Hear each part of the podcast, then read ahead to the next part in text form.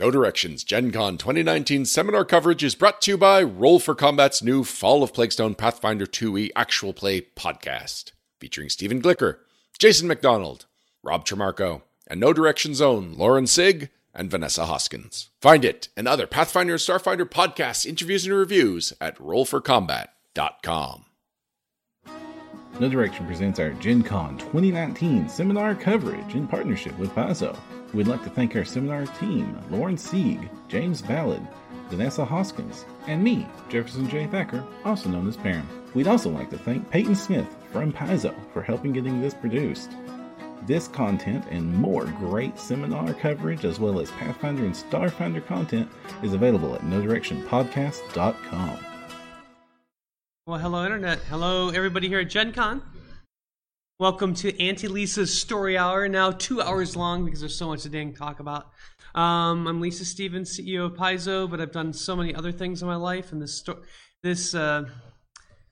seminar came about, a number of years ago, about like 12 years ago. And I'll give you the history of it. We do a little thing called PaizoCon over at in Seattle. It was a convention the fans started, Paizo's fans started to just get together and hang out with each other, and they invited us the first year, and we enjoyed it so much we decided to take it over and run it ourselves.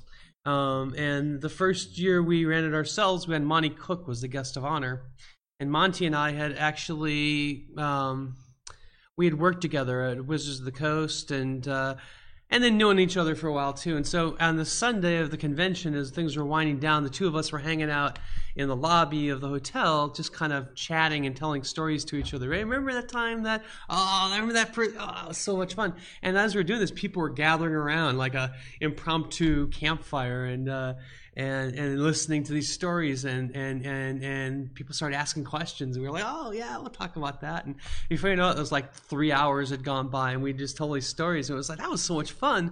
And people were like, you should do that next year too. And well, Monte wasn't going to be a guest, but I was like, well, I could do that next year. And so this was born out of this kind of impromptu thing that happened on Sunday at PaizoCon. So, and it's kind of developed a presentation with pictures and everything too, so it's all grown up and stuff. I almost had a movie in here this year, but didn't quite work out. Anyway, so it's become this thing. So as you get older in this industry, this is my 36th Gen Con in a row. There's a lot of things that happen, and when you're in the industry, it's like we were talking. We've lost a lot of our, some of our luminaries. Greg Stafford, and Gary Gygax, and Dave Arneson, and many, many more. And we realized these stories are going to get lost. These the memories of what happened in the industry. We're all getting older, and we're forgetting them anyways. So we've, a bunch of us have taken on efforts to try to tell these stories, put them out there, get them on the internet, get them someplace where they can't get lost, so that future people coming, when they want to ask what happened, well, I got these stories. And if I have enough of these things, I end up telling all the stories because there's so many of them. I'm going to go through kind of my whole history, my life and stuff. At the end of it, we'll have time. You guys can ask questions about any part. I'll delve into it, and people have asked all kinds of crazy questions. It's been fun. So we kind of make it kind of freeform at the end, but we might as well get going. All right. So how did I get started in this whole thing? So when I was young, I'm the eldest of three in my family, and every summer I'd go to this camp called Camp Unalaya, and at first it was just a day camp. My parents would drop me off, they'd go to camp, they'd pick me up at night. But then the first year that I actually went away for 5 days, I got hugely homesick. It was the first time I'd ever been gone from my parents, and so I was at this camp, and I was crying somewhere. And some camp counselor noticed I was crying, and he asked me, came over and talked to me, he asked me what I liked to do. And I was a big reader. I loved to read books. I was reading Nancy Drew and the Hardy Boys and all kinds of different mysteries and things like that. Loved that. And he said, well, here, and he handed me this book, A.E. Van Voogt's Weapon Shops of Ishtar. And it's the first time I'd ever read a science fiction book. And I probably read it 4 times in the next, couple days. Just devoured it, loved it. And then I got home and was like, Mom, I'm gonna go get more of these books and stuff. And there wasn't many of those books in the stores at the time. No one really, you couldn't really find them in bookstores. But the library actually was great. They had all these books in the library. So I went to the library and checked out, in the course of like the summers, the next couple summers, I checked out pretty much every book they had. And then, things started ending up in the bookstores, and I started, buying more and more of these books. And so it just, like, this kind of thing got me down this whole path of, science fiction, then fantasy. I got to be, quite a little science fiction fantasy reader. And then, next slide. And then this computer game happened. I was in my junior and senior years in high school, and my dad loved to go to look at audio equipment, like phonographs and stuff like that, and we went to the store, and they had just opened this new thing called where they were selling computers. They were selling these old IBM system 386 machines, I believe, and on the thing was this game called Akalabeth. And Akalabeth was the first game by Lord British. It was the thing that eventually became Ultima. And you can see it was kind of a very simple game. You kind of just, you'd run around this very nondescript top of this map, and you'd find little dungeons, and you'd go down and fight giant rats and other things, zombies and skeletons and orcs and things like that. And get gold and food and stuff like that. And so I played it at the store, and I got addicted to it. So I would literally go after school every night. I'd drive over to this computer store, and they loved it because I was selling computers. Because people would watch me playing, having a good time. They go, "How? What is that? Can I buy it?" And then, "Oh yeah, here's a computer system." And now I hear selling them. So they were like, "Come back, kid," So that whole year before I got off to college, I was just, I was playing really regularly. And just becoming so addicted. And then I got so I'm heading off to college, and heading to St. Olaf College, Northfield, Minnesota. And we're from Carlton. We got Carls here. All right. Oldies and Carls. We kind of do this a lot. There's a lot of Carls in my history here. So y'all, I'll show you one of the Carls in my history. We're coming up in not too long. Anyway, so I was getting up to the school, and I was getting panicky. So I got up there, and I put up a big thing on the bulletin board saying, "Anybody have Akalabeth? I want to come play Akalabeth," and stuff. I was hoping someone had it up there in school, and I didn't. No one answered and said they had Akalabeth, but I did get one guy saying, "Hey, I'm getting a group together on Saturday night. We're playing a game called Dungeons and Dragons.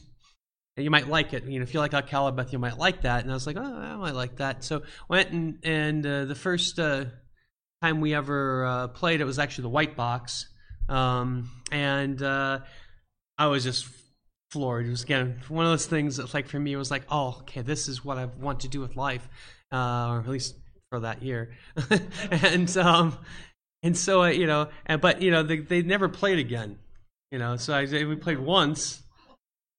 And the guy's like, "Ah, no, it's not for me." And I was like, "Oh, it's for me," and stuff. And so I was just I started reading mythology, trying to find anything I could about fantasy. And then I told my mom, it's like, "Mom, I want Dungeons and Dragons for Christmas." And so, Christmas gift to remember, Dungeons and Dragons basic set. Again, sort of devoured it. Made my sisters play with me at Christmas that year. I got the Dungeon Master him through Keep on the Borderlands, so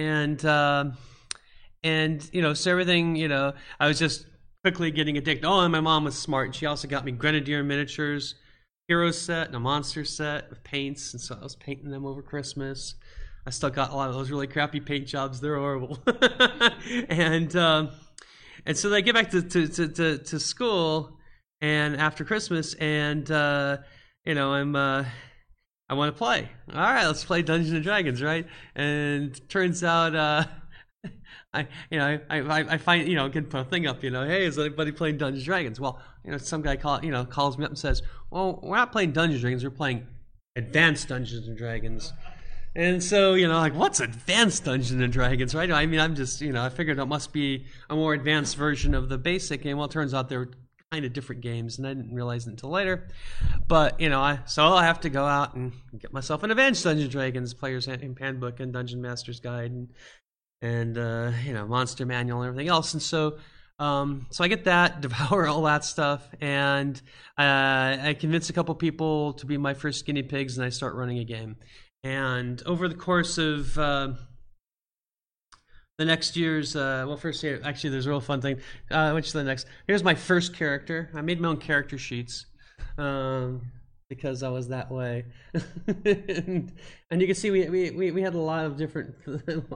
Unfortunately, you can't see some of that stuff, but there was there was a thing in Dragon Magazine where there was more stats and stuff. There was all these different stats beyond the basic ones and. So there's all kinds of crazy stuff, but you can see some of that stuff, handedness, and anyways, it was kind of fun. So that was my first character, Erwell, and we'll get to that story in a second. So anyways, so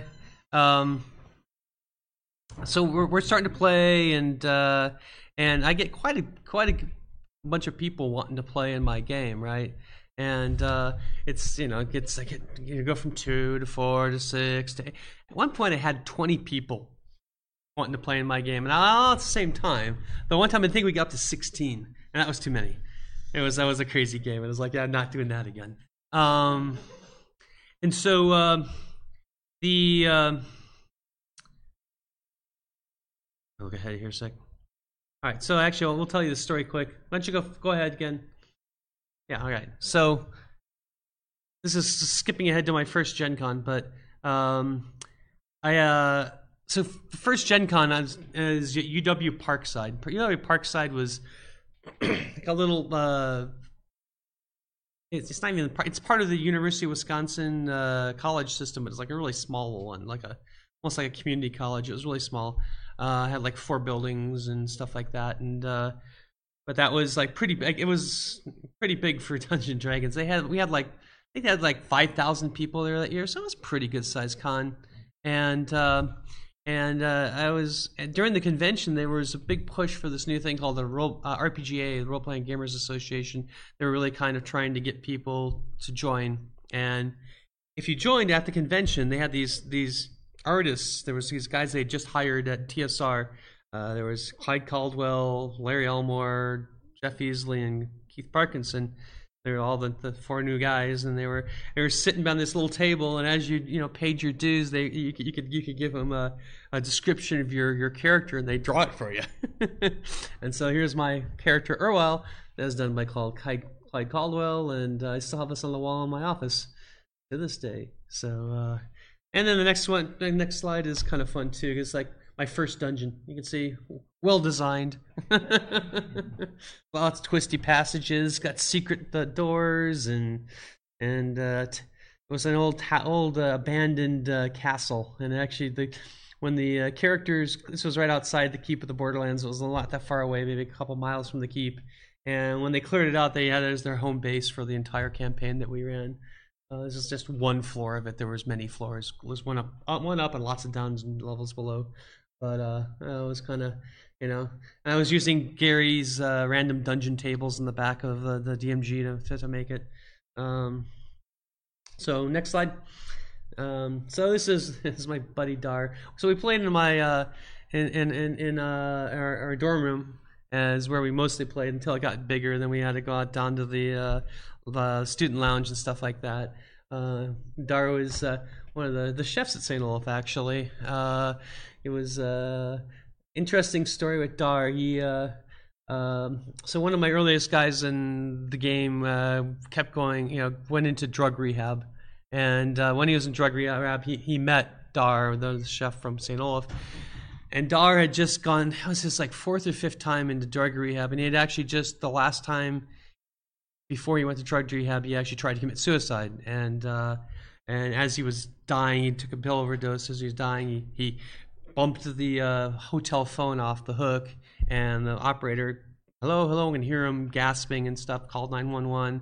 And they saved his life.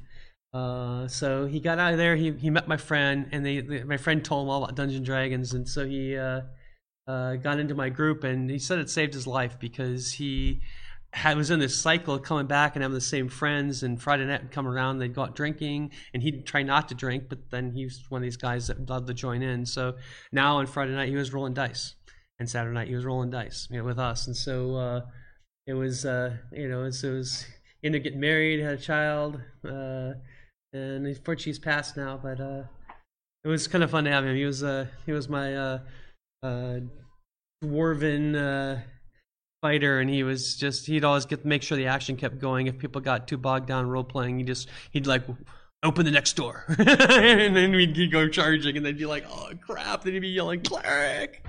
So you know, it was a fun group, and we had really great role players, and it was during this time that I was, one of the things that happened is I got a couple new players from another group. There was a group that was playing a RuneQuest game set in the world of Harn, and the DM of that was a guy named Mark Reinhagen, and he calls, you know, calls me up and he's like, "You're stealing my players." And I'm like, no, I'm not stealing your players. And they came to my group, right? They wanted to play in my group. He goes, "Well, I don't understand why they want to play in your group. What's so great about your game?" And I'm like, "I don't know. We can come watch if you want."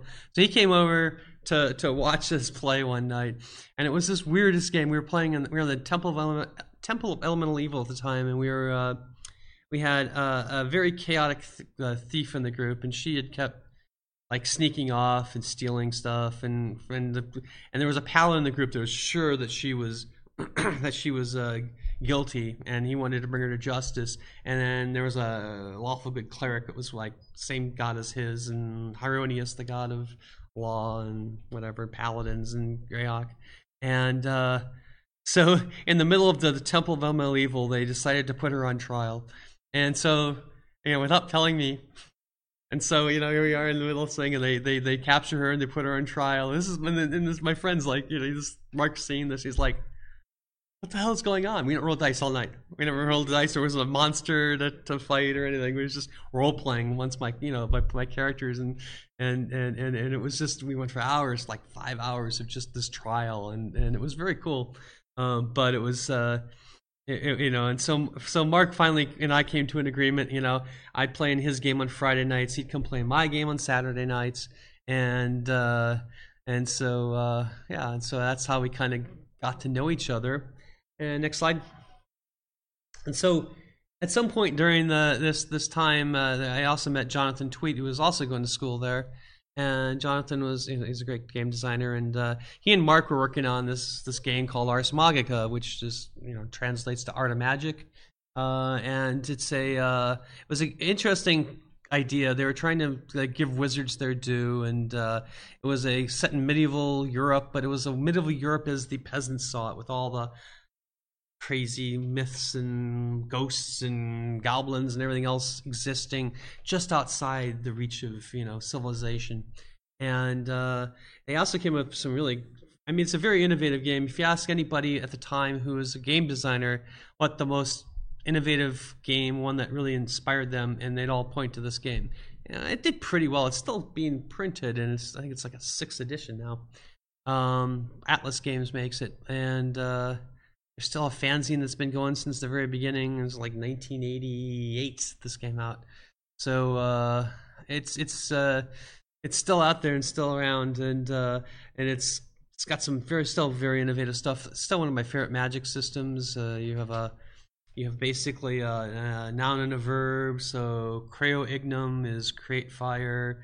Then you do perdo ignum, which is destroy fire, and then you could do muto ignum, which is to mutate or warp fire. And so you actually make up like spells on the spot and say, "I'm going to use this to try to do this," right?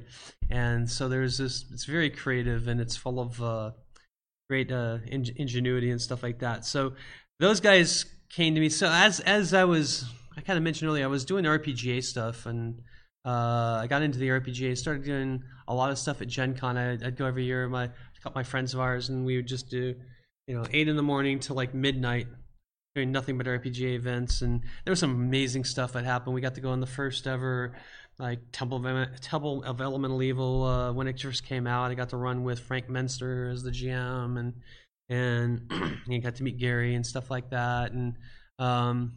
And then Oriental Adventures came out, and my friend actually committed seppuku during the event, and it was some, you know, well, not reality, but his character did. You know, I understand what I'm talking about.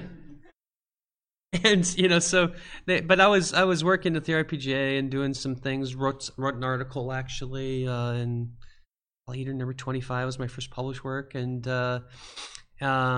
so when they started working on this game, they said, hey, you know people in the game industry, we want you to work with us. And plus I was a good editor and they were kind of crappy at editing. So I became the editor, and it turned out I was also kind of like the third designer on the game. Because whenever, you know, we were discussing stuff, if Mark and Jonathan didn't agree, then they would pitch to me and I'd get to decide. And so I didn't get design credit on the cover, but I got a big special thanks on the second page. Why don't you turn the next slide? So this is the early Lion Rampant, and the guy in the middle with the big long hair at the red shorts on, that guy's that's John Nephew, who now runs Ars Magica. That's Atlas Games. He was the Carl. With the Carlton. And Jonathan Tweet's on the right there, and Mark Reinhagen's on top of the van. That's, turns out, this got posted to him. Mark just posted this to his Facebook page yesterday. We've been talking about it. It's his parents' van. I forgot that part. But they're moving me out of my apartment. And it's Woody Eblum, the guy that's trying to put my beanbag chair in. And Woody was in the industry for a long time, no longer in the industry. But yeah, they were moving me out of my apartment into an apartment down in Northfield, where we actually ran our company out of for a long time, for at least a couple years. So let's see. So then, you know, so here we are, this little company, we're working, and why don't you turn next slide? So about this time, we met these guys that were doing this thing called White Wolf Magazine. Stewart and Steve Wieck were down in Alabama at the time, and they were trying to make a serious gaming magazine that, you know, challenged Dragon Magazine, and they wanted to cover the stuff that Dragon didn't cover, which was pretty much anything that the TSR didn't make at the time. And Stewart became a big fan of Ars Magica. And so we started writing articles for White Wolf Magazine, and getting to be really good friends with them. Next slide. So, and actually here's a picture of Stewart on the front here, and Mark's near the back. This is down at DragonCon 2, I think it was. Down in Atlanta. It was like a very small convention in a hotel, you know, in a hotel ballrooms basically at the time. So not what it is today. Yeah, we just started, like, you know, going to conventions, sharing convention tables with each other, hanging out at night, playing games with each other. So about that time, Jonathan left, because he decided this was not going anywhere, and he decided to go be a stockbroker. And so Mark was the sole owner, and we didn't have a lot of money. And this guy, an investor named Dan Fox, just appeared one day, and he was from Georgia, and. Yeah, this, you know, he had a fair bit of money, and he wanted to invest in a game company, and he liked us and wanted us to help him publish his game, which, oh geez, I can't even remember what they were called. It's like Warriors, Witches, and something other. Yeah, there was some three thing, you know, and it did get published someday a long time ago, but I can't remember any of those. It's not really that important. It never made much of an impact, except that he spent this money and got us to go down to Georgia. That was one of the key things. We had to move the company to Georgia, and since none of us were really that attached to where we were, I had a job, but it wasn't a job I was trying to be a career with or anything. And I wanted to make a career with this, and he was going to, we're going to actually start getting paid and stuff. This would be awesome, man. And because before this we weren't getting paid, I was just, you know, doing this in our spare time. Oh, and at the time we were literally living. I was sleeping in on a futon in you know, in a spare room at this house they were renting, and so it was the House Rampant, we called it. I don't have any pictures of House Rampant. I wish I did, and there were some good parties there too. But it was like a little bit of a commune. We'd literally wake up and And I'd go to work, come home, we work on gaming stuff. I'd go to bed, we'll go to work, come home, work on gaming stuff. Weekends is all gaming stuff. So anyway, we moved to Georgia, and he starts spending money. We get, we get like more computers, a printer. We get, and we start sending products to the press, into the printer. And he rents this beautiful brand new house for. I bought a new house, and a lot of us basically used it down in Georgia, and so it was the biggest house we'd been in, and everything was going great. We go to Gen Con, and so on the way to Gen Con, so we were thinking about what to do next, right? Because we're excited, we have all this money now, we can do some stuff. And so it was the White Wolf guys from White Wolf Magazine and then the Lion Rampant folks. We were all basically in a car driving from Georgia up to Milwaukee at the time. And Mark had this thing in his head that the thing he was excited about that time was Interview with the Vampire by Anne Rice. And he's like, we should do an Interview with the Vampire. We should get a license for that and do an Interview with the Vampire role-playing game. And we all thought that was interesting and stuff, but they were like, we really want to just as we talked about it, that's just hamstrings. Why don't we just get inspired by Interview with the Vampire and everything? And so that was, that sounded pretty cool. Mark also had another game at the time called, what was it called? It's Purgatory that he was working on. It's an interesting story about Purgatory. So Purgatory was a game that I was pretty excited about because it was the concept was that you died and you're stuck in Purgatory, and in order to get out of Purgatory, you had to go on these adventures for the Angel Gabriel and fight these forces that are trying to do evil and stuff like that and lure souls to to hell. And so the thing I was excited about is I thought you could base your character off of characters that have died in role playing games. So you could have a favorite character and be like, okay, this would be kind of fun, you could have people from all different parts of life. So you could have someone who's a baseball player, and there's someone who's a knight, and someone who's so it could be from different times and stuff. So it could be really interesting. And so we actually had the first time we play tested Purgatory, so we're sitting there in this house in Suwanee, Georgia, and Mark had made it very moody, like he had put the candles low and everything, and the lights low and everything, and he was describing, we were like our group, we'd introduced ourselves, and we were kind of working through this fogginess, and he was going to have us meet the Grim Reaper, right? And it was just part of this role playing thing, and he's describing going through the fog, and this figure comes out of the fog. He's big with a sickle, and he stands up and he towers over you, and he says, and just as he gets this huge crescendo, all the lights go bursting into light, and the whole place goes dark, and we're like, whoa. Holy shit! Our hind's beating, and we look at that. Mark is just like, what the hell just happened, right? And he had no idea, right? And then he goes running to the front door because he had heard some commotion. And it turns out the guy next door neighbor had ordered pizza. And we lived on all these houses were on a hill, and some pizza delivery driver had gotten out of his car to deliver pizza and not put it in park. So his car had gone down the hill and ran into the transformer for the whole neighborhood, right? And basically knocked out all the lights. And so we're all looking at the front door, kind of looking at what's happening down there. And we noticed from our angle, we could see that his gas tank has been ruptured.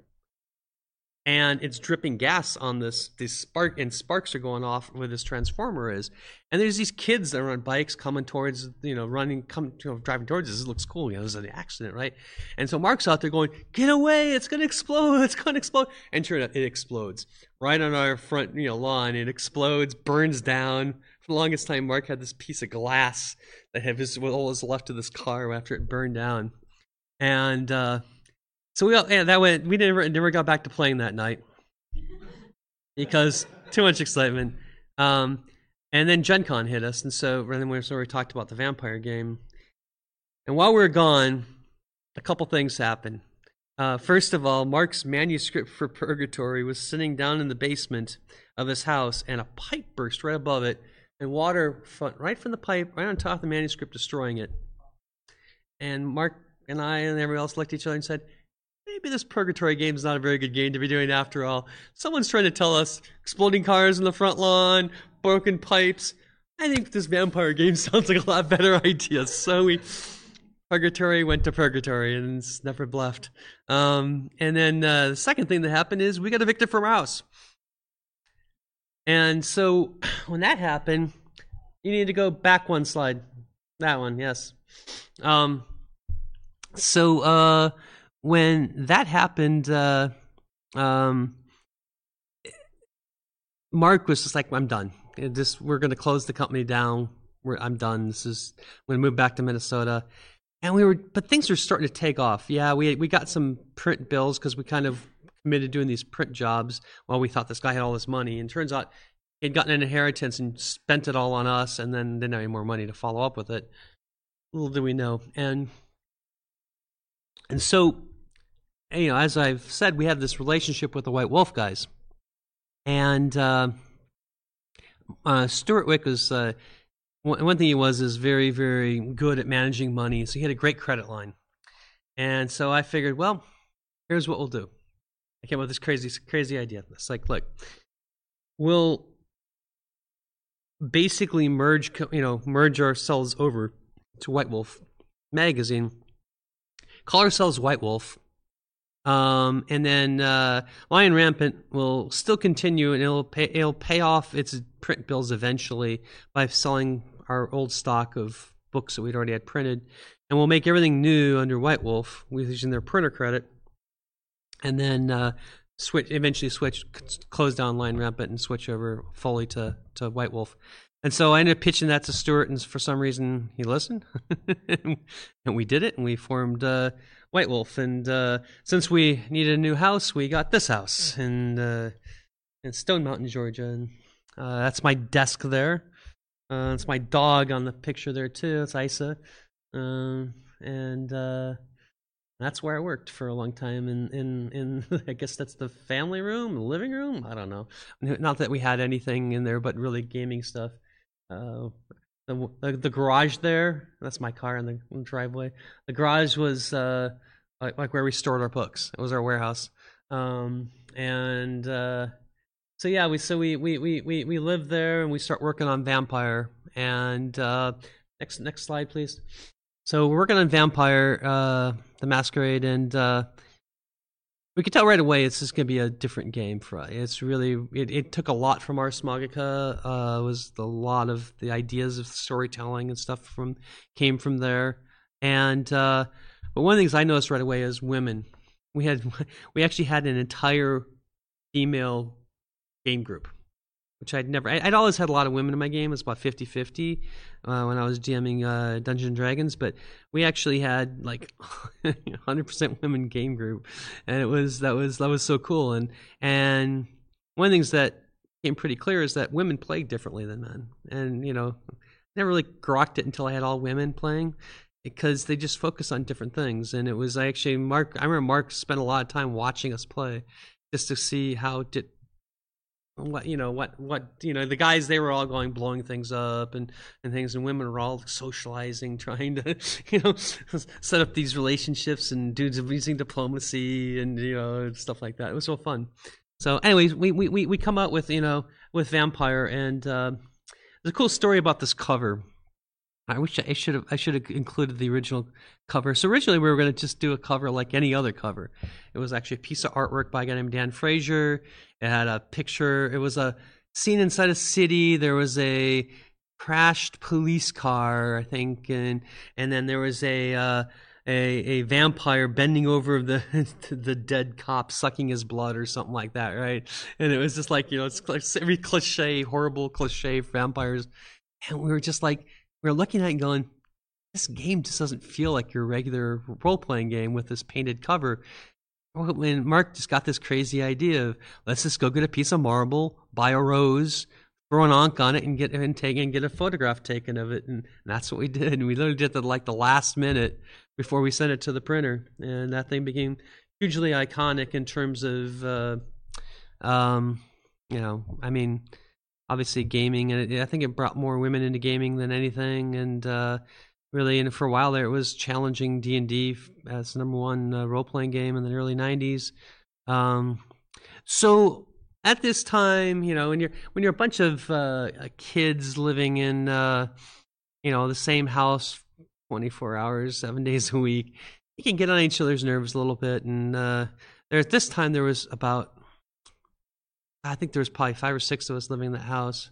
And I ended up getting in a little bit of a fight with one of the other women living there, Nicole Linders, who now is with Green Ronin. And I couldn't even tell you what it was about, to tell you the truth. I think it happened at Origins that year. But I think it was this kind of like, there was a lot of things that kind of led one thing to another. And anyways, so they asked me to ask Nicole and I to leave the company, which was pretty devastating, and it would have been horribly devastating and probably meant an entire change in my career. But a few months earlier, before that, I had been at this trade show, and when I was at the trade show, I just randomly sat down next to this young man who was at this lunch that was provided to us, and asked him where he's from. He was from Seattle, Washington, and he and his friends were starting a game company up there called Wizards of the Coast. And you know, he asked me if he could, like, if I, you know, he basically started telling me what their plans were, and I basically told him, your plans are horrible. You're going to go out of business. And he didn't take that in the wrong way at all. He said, okay, well, could you help me us with our plans? And I, you know, when you're in this industry, you tend to help each other out a lot. It was kind of a very collegial, it still is very collegial. And so I said, sure, I'd be happy to help you guys out. So in the months before, you know, Vampire and stuff like that, I was, you know, spending some time on the very rudimentary early internet, doing this very arcane jumping from college to college through the internet, and then dialing into a bulletin board system in Seattle and chatting with a guy who had started, who wasn't the guy I met, a guy named Peter Ackison, now owns Gen Con,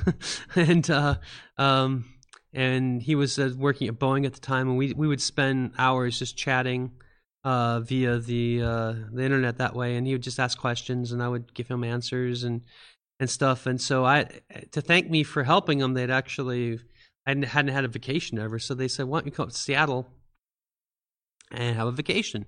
So I thought, you know, it'd be great. You know, and they said, "We'll put you up. We'll take you out to dinner," and you know, because I was pretty poor at the time, I was making $100 a week. Of course, I had this house. I didn't have to pay rent, so it was kind of cool, or phone or anything else.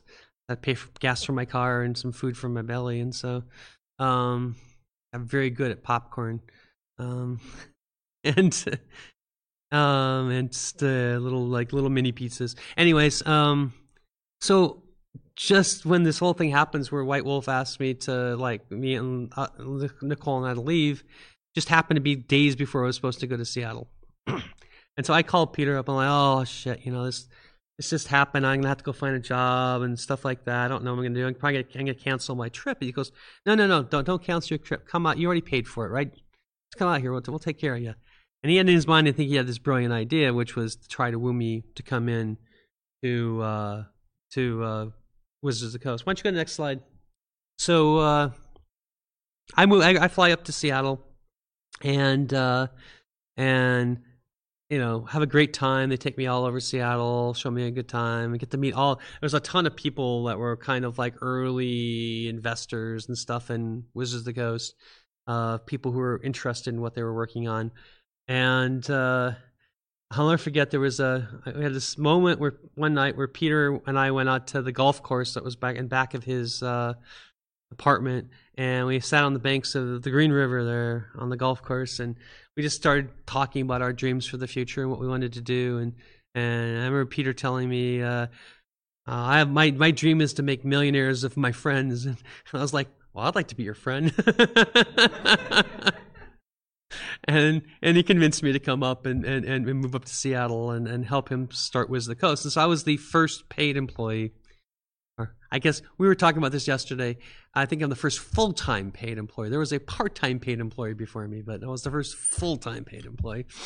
And so I go, you know, we you know, like a month later or so, he basically flies down to Georgia. We pack everything up in a truck and drive all the way back across the United States with my stuff to Seattle and start this little game company, Wizards of the Coast. And this is my office there. And you can see the Clyde Caldwell artwork in the background there. You can see it on the wall right in the back of my desk. And this is where all the magic happened. And by that, I mean magic. Next slide. Actually, we'll talk a little bit before magic.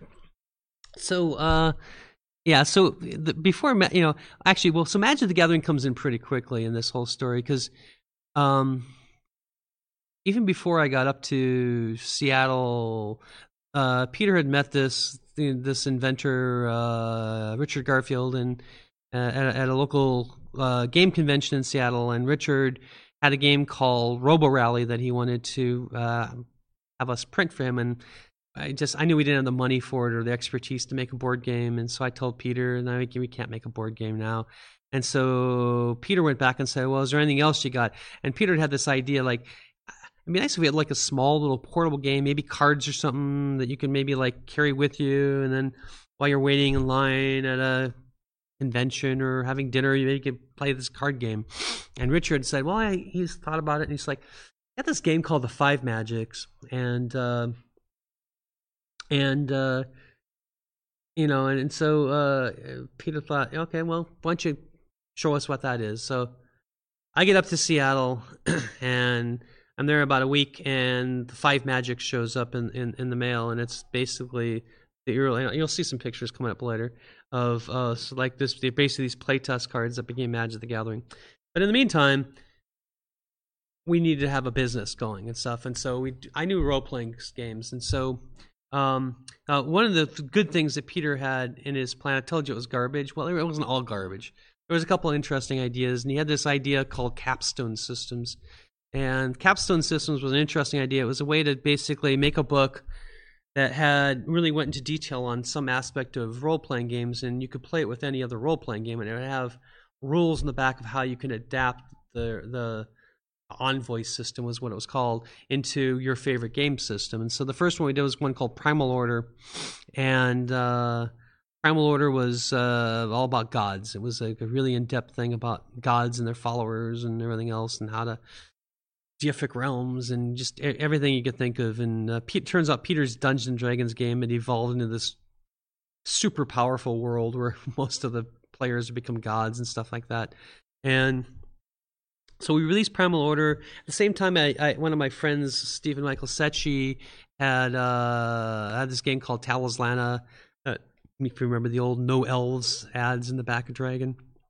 And he got in some hard times and couldn't produce it himself. So we worked out a deal where we would start making Talos Lana. And actually, the first Talos Lana book we did was a co-designed between him and Jonathan Tweet, who I worked with way back when. And so, you know, he decided to get back into the game industry, and so he did the design with Steven Michael Secchi, and we released Talos Lana. So this is the first Gen Con booth for Wizards of the Coast. That's me on the left there at the time, and on the right there. And I always like to point out that we actually shared the booth with a little internet company called America Online. They were just getting started.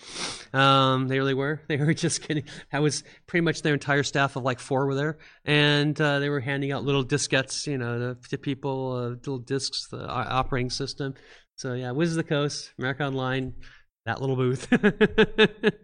And, but yeah, so that was our first Gen Con. We're selling Talos Lana. I was selling Primal Order.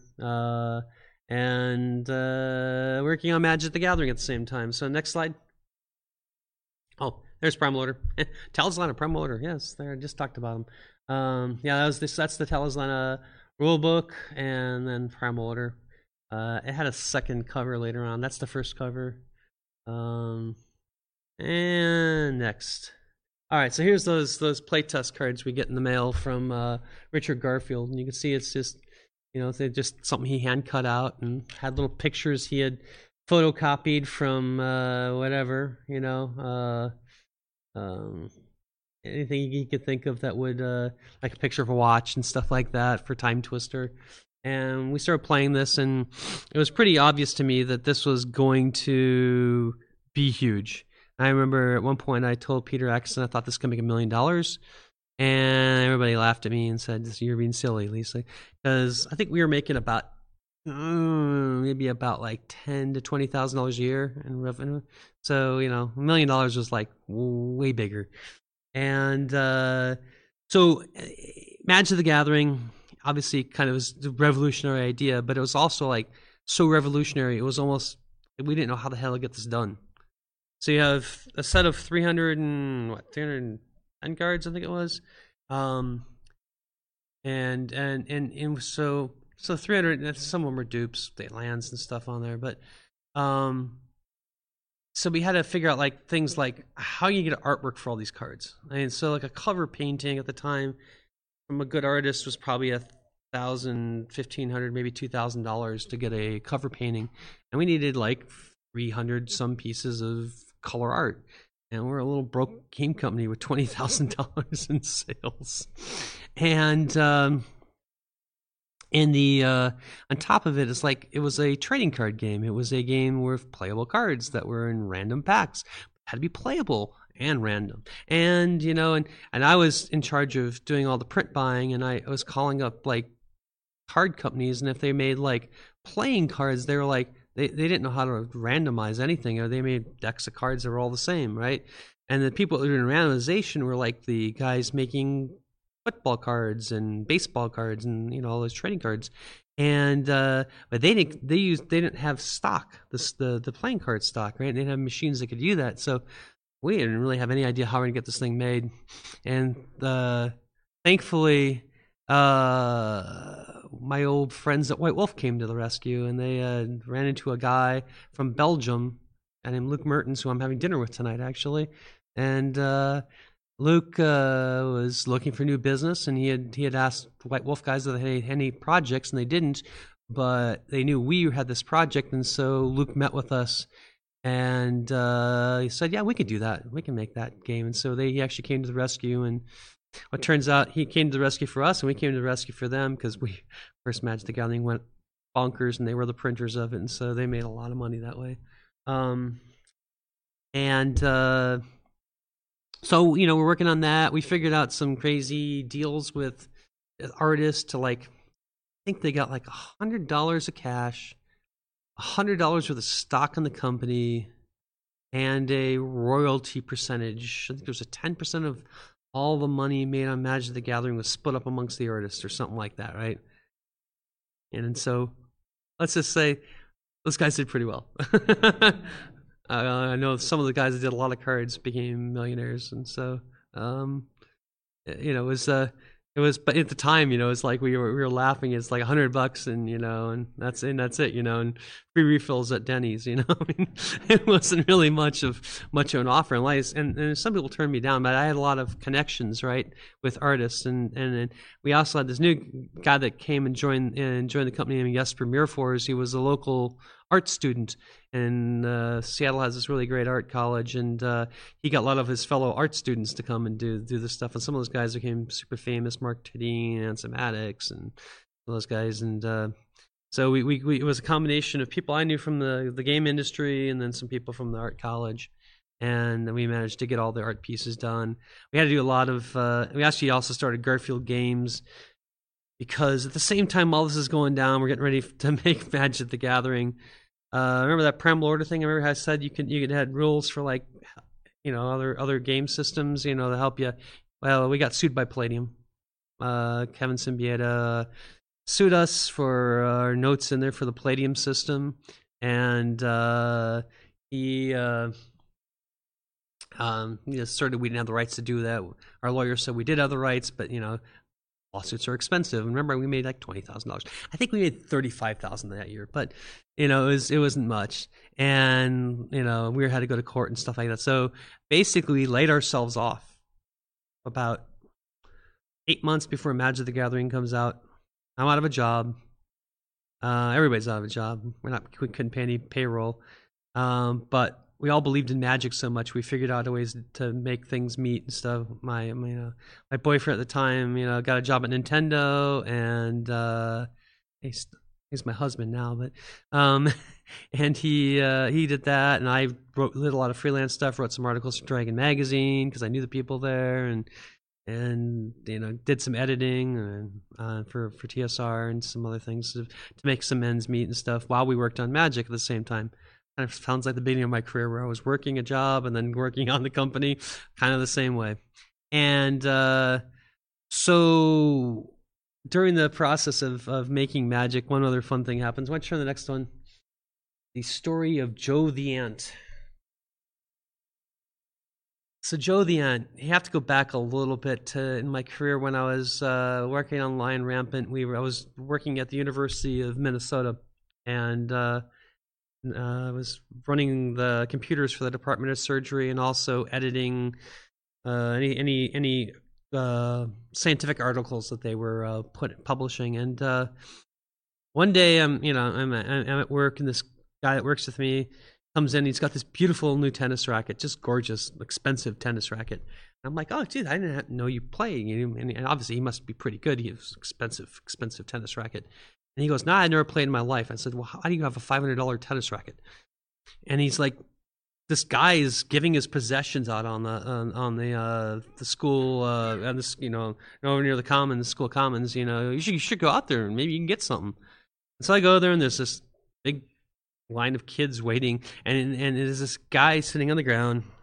He's in, you know, shaved head, and he's wearing these like orange robes, and he had decided to, you know, to give his life to God, and he'd call himself Joe the Ant, an ant for God.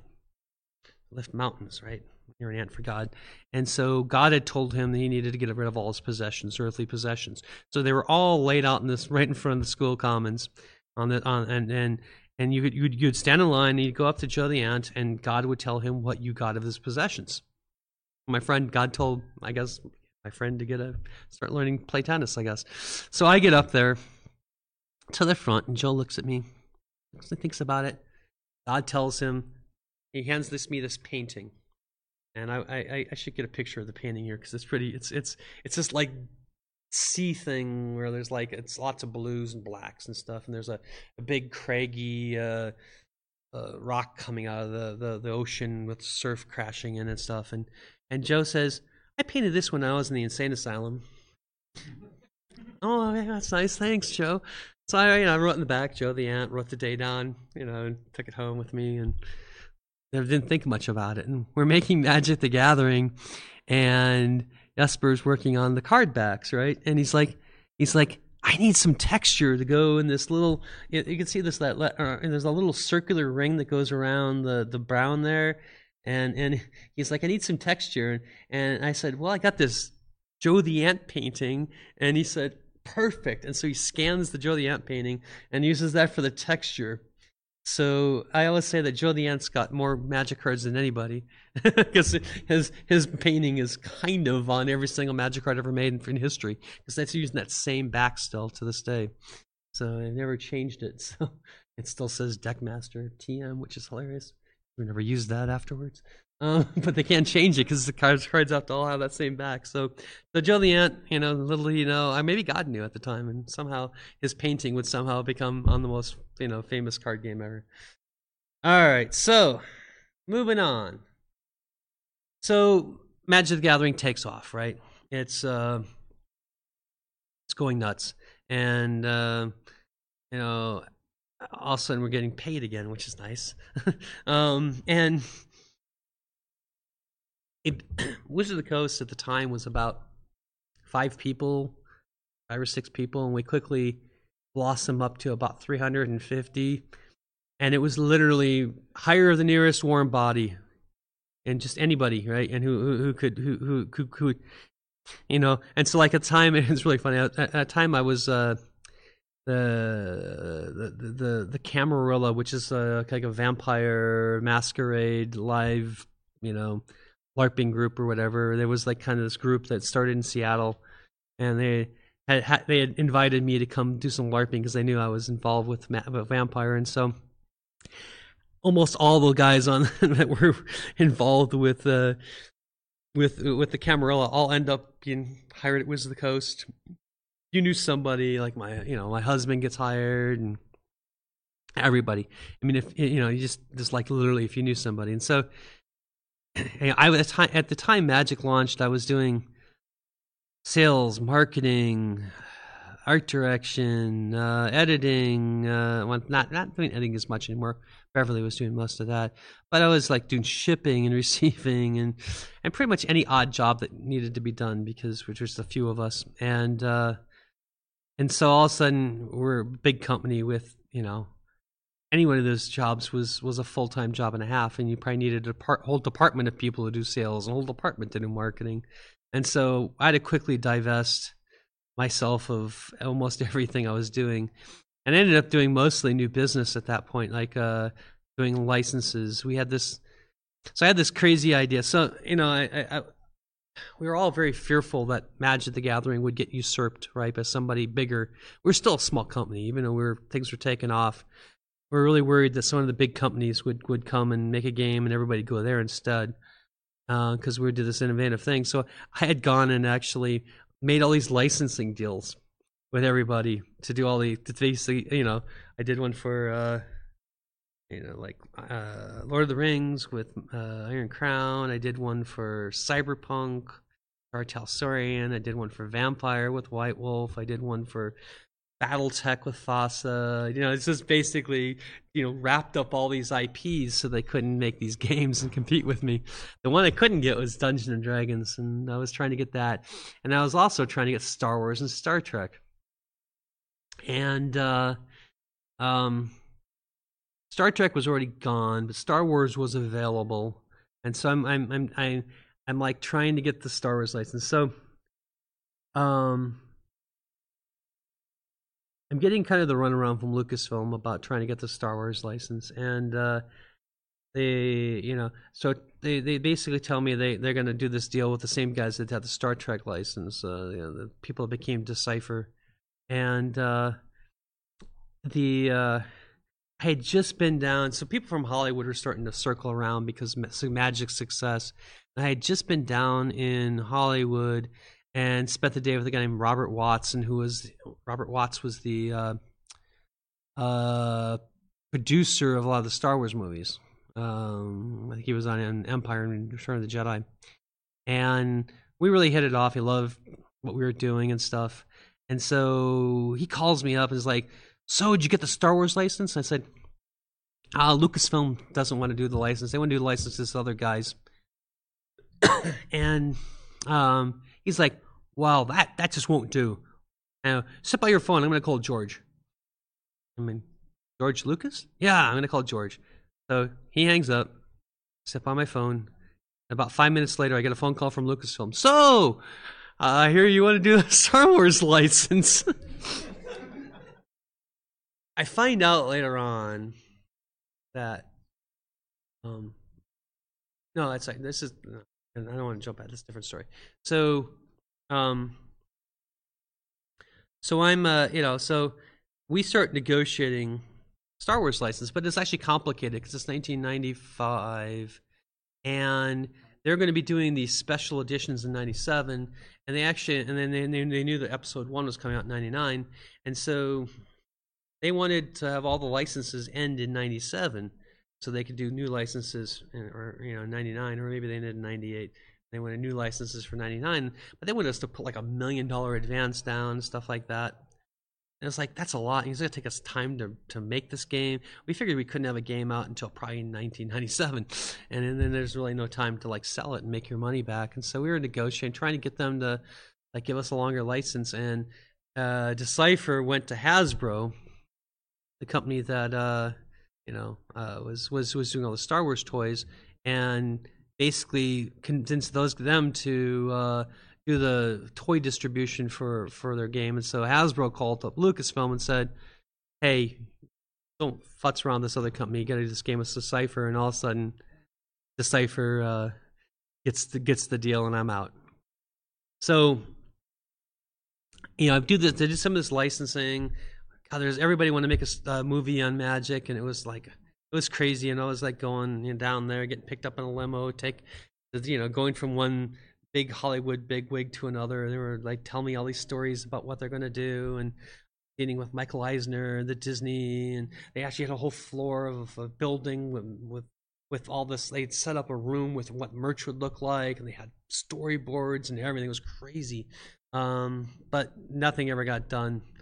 So while this is happening, Magic's taken off, and we decided that one of the big things we needed to do was organized, kind of an organized play thing, and a Magic Pro Tour. And so I leave doing the new business development. I start, and I go and launch the Pro Tour, and it was really fun. And trying to figure out Magic as a sport was an interesting thing that hadn't been done before. And I mean, we ended up getting Magic tournaments on ESPN and stuff like that. It was crazy, but that was. It became this huge part of what Magic was, and then we decided from there. Next slide. I think they fell asleep back there. Next slide, please. Thank you. And then from there, we decided to start opening these game centers, and this is the one we did in Seattle with a huge Hurling Minotaur sculpture and a big dragon when you walked in, and it was really, really super fancy and cool. And the game store to the right, when you went downstairs, it had a huge tournament area. And then if you went to the left, there was a bunch of arcade games and stuff like that. And we had BattleTech pods. And then even further than that was a whole cafe called Dalmoody's. You could go get food and stuff. It was this really huge thing, and it was pretty cool. And I was basically one of the people that came up with it and launched it and designed it and everything. And we ended up buying a bunch of game stores, and we had game stores in most of the malls back then. I think we had 500 game stores at one point. That was, I was in the middle of doing that. I was doing that, and I was doing the Pro Tour, and I was at a Pro Tour stop in New York, and on a Friday, I'll never forget, I get a phone call from Peter Atkinson, CEO, and he's like, Lisa, tomorrow morning you get a plane flight to Milwaukee. Plane flight to Milwaukee? I said, yeah, we're buying TSR. I'm like, okay, so, next slide. So, little trip to Lake Geneva. So, why don't you turn the next one, too? Anyway, so that's what the building, outside the building, one part of it in Lake Geneva was. So I didn't realize at the time that Peter had been negotiating behind the scenes to purchase TSR. A little background on this. So TSR had kind of gotten themselves in a bunch of trouble with, to tell you the truth, they didn't have very good controls on their finances. Once we acquired them, my job was to go figure out what went wrong, and so I actually delved into a whole bunch of reports and spreadsheets and stuff, and they did a couple of things wrong, and one of the big ones was they split their customer base up into campaign settings. Instead of people didn't identify themselves as being D&D players, they were Forgotten Realms players and Greyhawk players and Darksun players and Ravenloft players and Planescape players and whatever. They had divided their people up into all these different buckets, and each bucket got smaller and smaller because Planescape players wouldn't buy stuff for Ravenloft and Ravenloft players wouldn't buy for Greyhawk and whatever. And so you'd put product out and it would sell smaller and smaller amounts instead of bigger and bigger amounts. And at the same time, they had basically had some trouble paying some print bills, so they ended up selling parts of their company to their printer, who started owning more and more, and he actually ended up buying the building. They used to own the building they were in, and then also he became the landlord, and at the same time they had a deal with Random House to do their book distribution, and they would in order to, Random House had this deal with them that basically you just sent them books and Random House would pay for them, but they were fully returnable whenever they wanted to, right? But in practice, they would mostly sell all the time, so they never really had to pay them back. And so they would just, whenever they needed money, they would just send books to Random House. Well, someone at Random House, there was a new guy, a new young VP, and he started looking at the books like, why do we have all these TSR things? They're returnable, right? Send them back. Well, he did. I guess I didn't have the money to pay him for them back. And so all that kind of happened at the same time. And so it looked like, you know, they were going to go under. They had laid a bunch of staff off. They hadn't paid people for a while. And the printer was going to be the guy that ended up owning the company. Or Random House, one of the two. They might have fought it out in court. And Lorraine Williams, who was the, you know, owner and president at the time of TSR, had a friend who, and I can't remember his name, but he was an owner in a company called Five Rings Publishing Group at the time, and that was doing the Legend of the Five Rings trading card game and a few other things. And so she like starts talking to them about, I need you guys to come buy us, but they didn't have enough money. They were just, you know, they were a pretty small company. And they said, well, what if we brokered a deal with somebody to come buy you? And so they went to Wizards of the Coast and said, hey, I would like to buy TSR. And they brokered the deal between Lorraine and Wizards. And as part of it, they got bought by Wizards too. And that's why we ended up having Legend of the Five Rings for a while as a Wizards of the Coast product. And so I fly to Milwaukee on the next day, and Peter picks me up. And it was the weirdest feeling in the world of walking in the front doors of TSR, knowing that we had just bought TSR and this was all ours now. And it was weird, but it was also kind of strange because, I mean, everybody there was so scared and so subdued, and so it was like, it must have been what conquerors must have felt like going in, you know, and with their armies into a conquered city, because, you know, there was just, you know. And so my job, I ended up staying there the whole summer. And my job was basically to assure everybody we're not going to just make, you know, destroy D&D, make it into a card game and whatever that. And we actually liked the role playing, and that people didn't know this at the time, but our company Wizards of the Coast was named after a group of wizards in Peter's D&D campaign. So, and so, you know, and so it was this cool, you know, summer of me sort of, you know, hanging out with, you know, all the TSR creative people and getting to know the company, and they Peter put me in charge of RPGA and Greyhawk, and then I was also tasked with making a Magic the Gathering role playing game, which was one of the most ill-fated role playing game ideas ever. We never actually made it all those years. I think they now put out something now finally for D&D, a campaign will, but we're actually going to do a role playing game, and just never quite made it. We had like three different incarnations of that through the years. And so anyways, that all happens. And why don't you turn to the next slide? This is actually one of my, I love this slide. So I'm in charge of Greyhawk, and this is at Gen Con in Milwaukee, and we have a little fan event where for Greyhawk that we put together, and yeah, Mr. Gary Gygax, Mr. Dave Arneson, side by side talking about Greyhawk and about the early days of D&D. That's Frank Menser on the far left over there. Ann Brown, who was the editor in charge of Greyhawk at TSR. And the guy in the middle is Randy Richards, who was, and he had just basically made a fan-made Greyhawk fan club. And he had actually kind of, this was a lot of his brainchild, and so... but yeah, I mean, we made those t-shirts. Those t-shirts I made, and Gary even wore them. That's kind of cool. But yeah, that's a neat moment of just having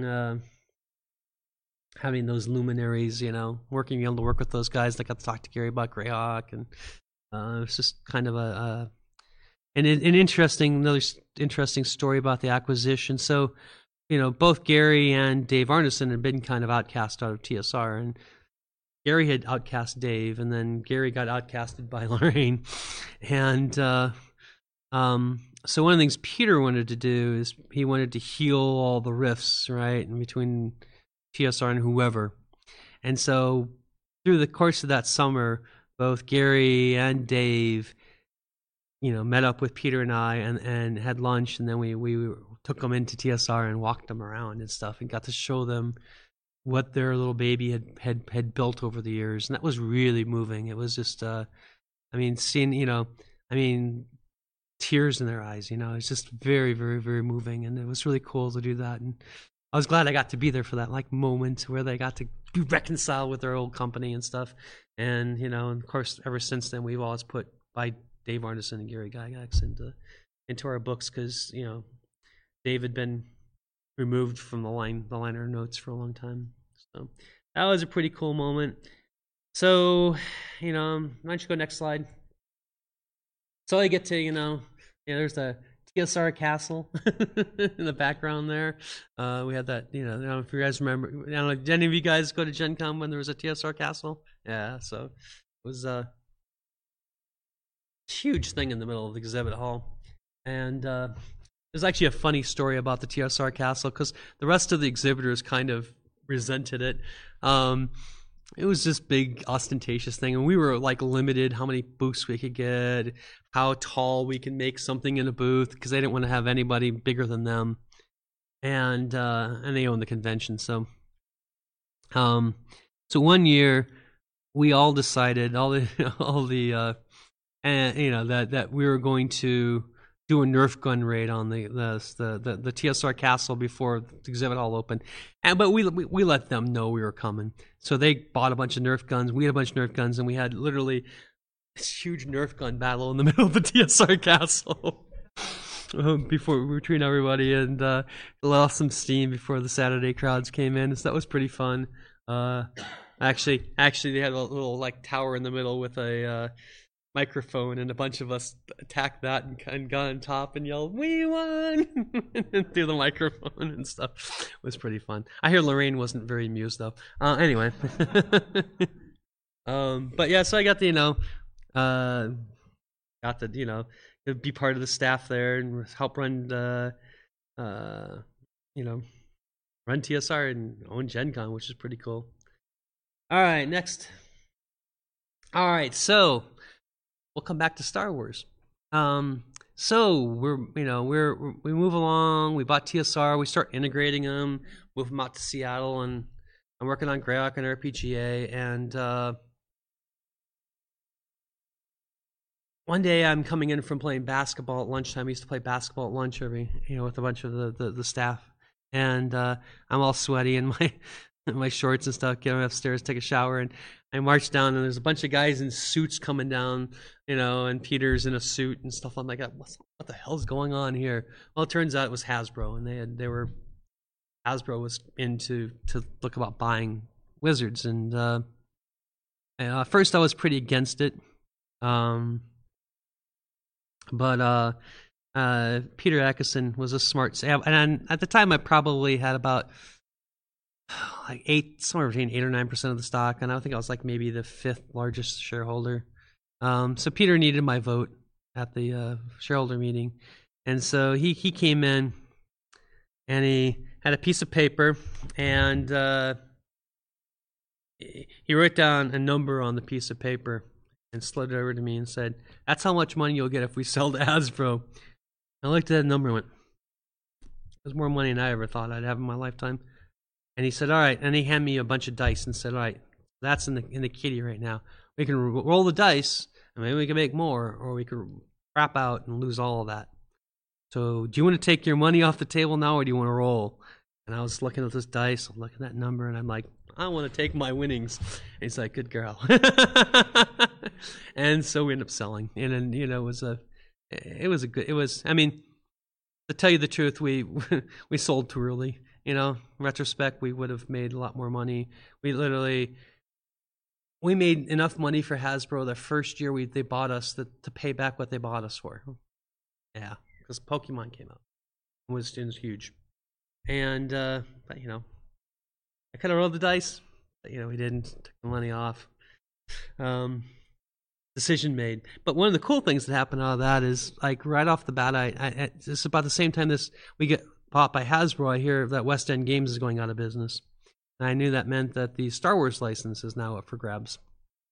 And so I'm like, well, we have new corporate overlords that have this connection to Lucasfilm.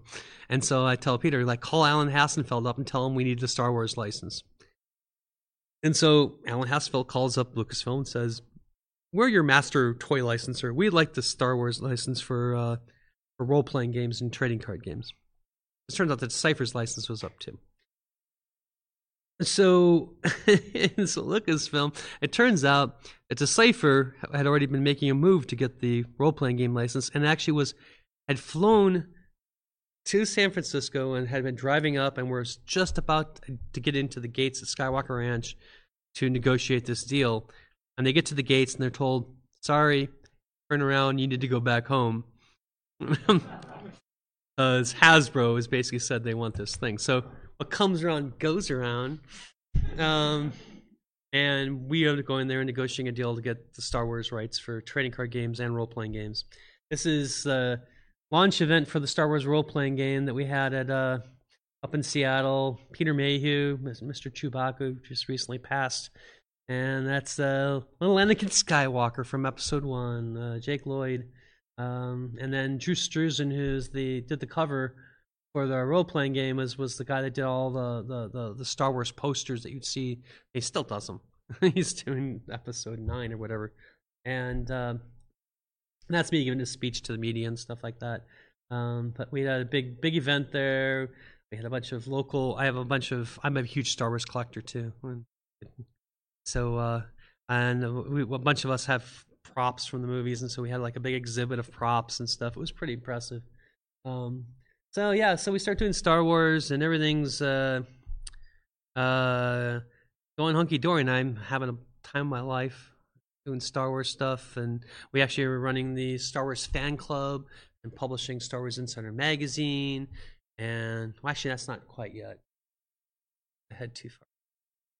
So one of the things I did when I was first looking at getting acquired by Hasbro, as I went and read a bunch of books about what Hasbro does when Hasbro buys companies. And it turns out they tend to pretty quickly dismantle a lot of things, get rid of things, sell things off, get rid of staff. Well, one of the things they did is right at the end of 2000, Peter Atkinson and I got basically canned out of Wizards. And don't be too sad, because I made a lot of money. I took my winnings off the table. So I took a year off. But I'd known that they were probably going to get rid of parts of the company. So I put my feelers out to various people and said, if they ever decide to get rid of this part of the company, give me a shout-out. I might be interested in buying it and stuff like that. And so lo and behold, at the end of 2001... I get a call from Mr. Johnny Wilson, who was running the periodicals department between Dragon Magazine, Dungeon Magazine, and Star Wars Insider Magazine. And next slide, please. So he pitches to me about, let's take this out and make a new company. And so, I do some spreadsheet work and look at the business. I'm like, this looks pretty good. This would be a pretty nice little business. And what are we going to do? All right, let's do this business. What are we going to call it? And I had no ideas for the companies. He's like, let's call it Paizo.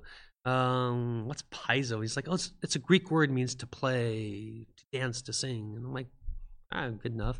I Google and find out, no one's trademarked it, so all right, we're good.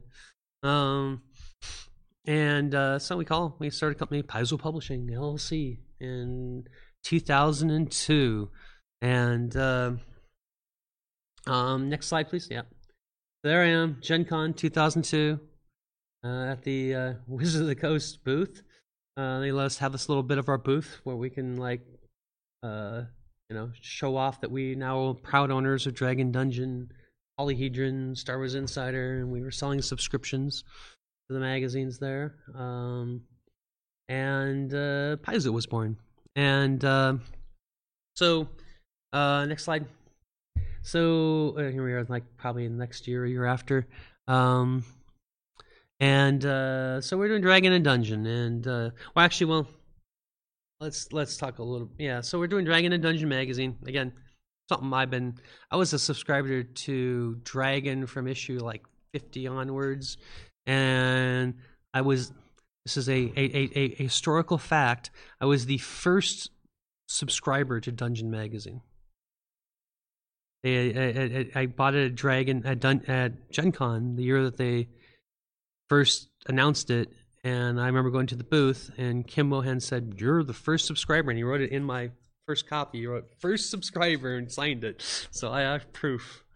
And he was the editor in chief of Dungeon at the time, and so I'm doing Dragon and Dungeon, next slide. And also Star Wars Insider and the fan club. So Star Wars Insider had become, the fan club had become part of this whole thing. It originally was done by a company in Denver, Colorado, and they held that license for like 18 years or something like that, a long time. Dan Matson, good guy. And but they had gone on some hard times, and then we ended up getting it. So being the big Star Wars geek that I am, it was like I got to be president of the Star Wars fan club, which was pretty neat. I got to go around. This is at Disney World, I think. I got to do a big thing with Star Tours, and we had Boba Fett and Chewbacca signing autographs, and people would, we'd do these big fan events. It was great. Then also, next slide. I got to go on the set for filming of Star Wars Episode 3. So this is basically all the international fan club people and some Lucasfilm people, and then I'm back there in the middle. You could barely see me back there, sunglasses on. But that was a blast to be able to actually see a Star Wars film being made. And then it all kind of came tumbling down in pieces. So Johnny Wilson, the guy I started the company with, ended up getting in a fight with my husband, and he was like, "It's either him or me." And I'm like, "Well, I already made a life commitment to that guy, so I guess it's him." And so we ended up buying Johnny out of the company, and so this, my husband and I own it.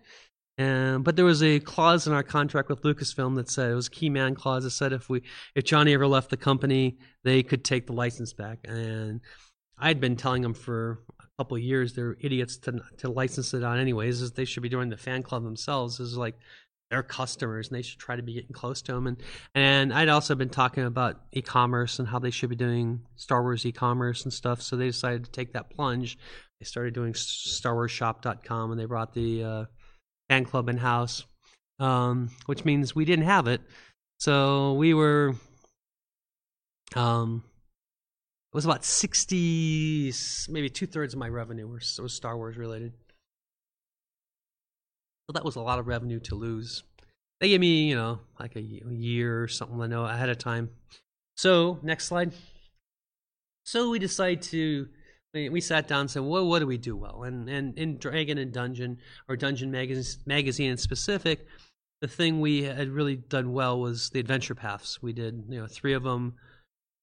Before this, we had done Shackled City, Savage Tide, and Age of Worms. And they were just the best. People loved those. And we actually did a Shackled City hardcover book at 1.2. That sold really, really well. And so we're like, well, let's, actually, I think this is even further on. All right, so, that's right. So I'm getting a little bit ahead of myself, a little behind myself, actually. Well, the slide's ahead of myself. So, that's right. So we lose Star Wars, so we kind of double down on Dragon and Dungeon, and we start doing modules and stuff. We did game mastery modules, and we started doing map packs and flip mats and some of those kinds of things just to kind of try to fill in the revenue that we were losing. And we did a pretty decent job of that. We'd also tried to launch a couple other magazines, one called Undefeated. It was competitive gaming. And then one that was Amazing Stories, one of the oldest magazines in the world. And we went kind of did a new look on it with like looking at geek culture. And I think we're just a little early maybe. But magazines are really tough business, and if you're ever interested in finding out how tough they are, go look at one of my, I did blog, Auntie Lisa's story blogs on Paizo.com about the three-legged stool model of my magazines and how it's the stupidest thing in the world and how it's impossible to make money with that thing, and it was impossible to make money, and we were dying quickly, but we'd figured it out, and we were kind of limping along, and we had gotten Dragon and Dungeon up pretty well, and we were doing these hardcovers and stuff, and then Wizards of the Coast let us know they weren't going to renew the license because they had a new edition coming out, and they wanted to bring Dragon and Dungeon to a totally digital environment, and they were going to sell subscriptions to it and stuff like that. And so now the other rest of my revenue is going away, except now we've done these modules and stuff. So that's when we sat down and said, well, what do we do really well? We make adventures. We know how to do adventure paths. And so in 2007, we launched the Pathfinder Adventure Path line with Rise of the Rune Lords. Wayne Reynolds with his beautiful art, including the alternative cover. And lo and behold, it did really well. we sold a lot of copies of the adventure pass, and now suddenly we have a whole new business going on. And so we start, doing campaign setting. We launched the Galarian campaign setting, and we did more modules, and we're gonna have a pretty nice little business here and stuff like that. Just making stuff for 3.5, and oh yeah, there's that new edition. So next slide. So, it left us in a bit of a conundrum. We were planning to, we wanted really badly to just start making stuff for 4th edition, and Wizards of the Coast kept telling us, well, you guys, don't worry, you're like family. We'll let you in early. You'll get to see the game, help play test, be involved with it. You'll be the first people that has to see the game, and they're like, okay, great, we're all in, And then they never play tested it with us. They never showed it to us. They never got to see it. And meanwhile, everybody else is play testing it, and we're hearing from some of the people play testing, we're not liking this game. Not having 4th edition's not for us, and yet we never played it. And so it was like, what are we gonna do? Where do we go? And so we started. Jason Bowman had started playing around with a set of rules of what he would do if he was making a game out of 3.5, and he called it Mon Mothma. I think he might have done that because Mon Mothma is a character in Star Wars, and this was his early draft of it. Let's have this as, and so.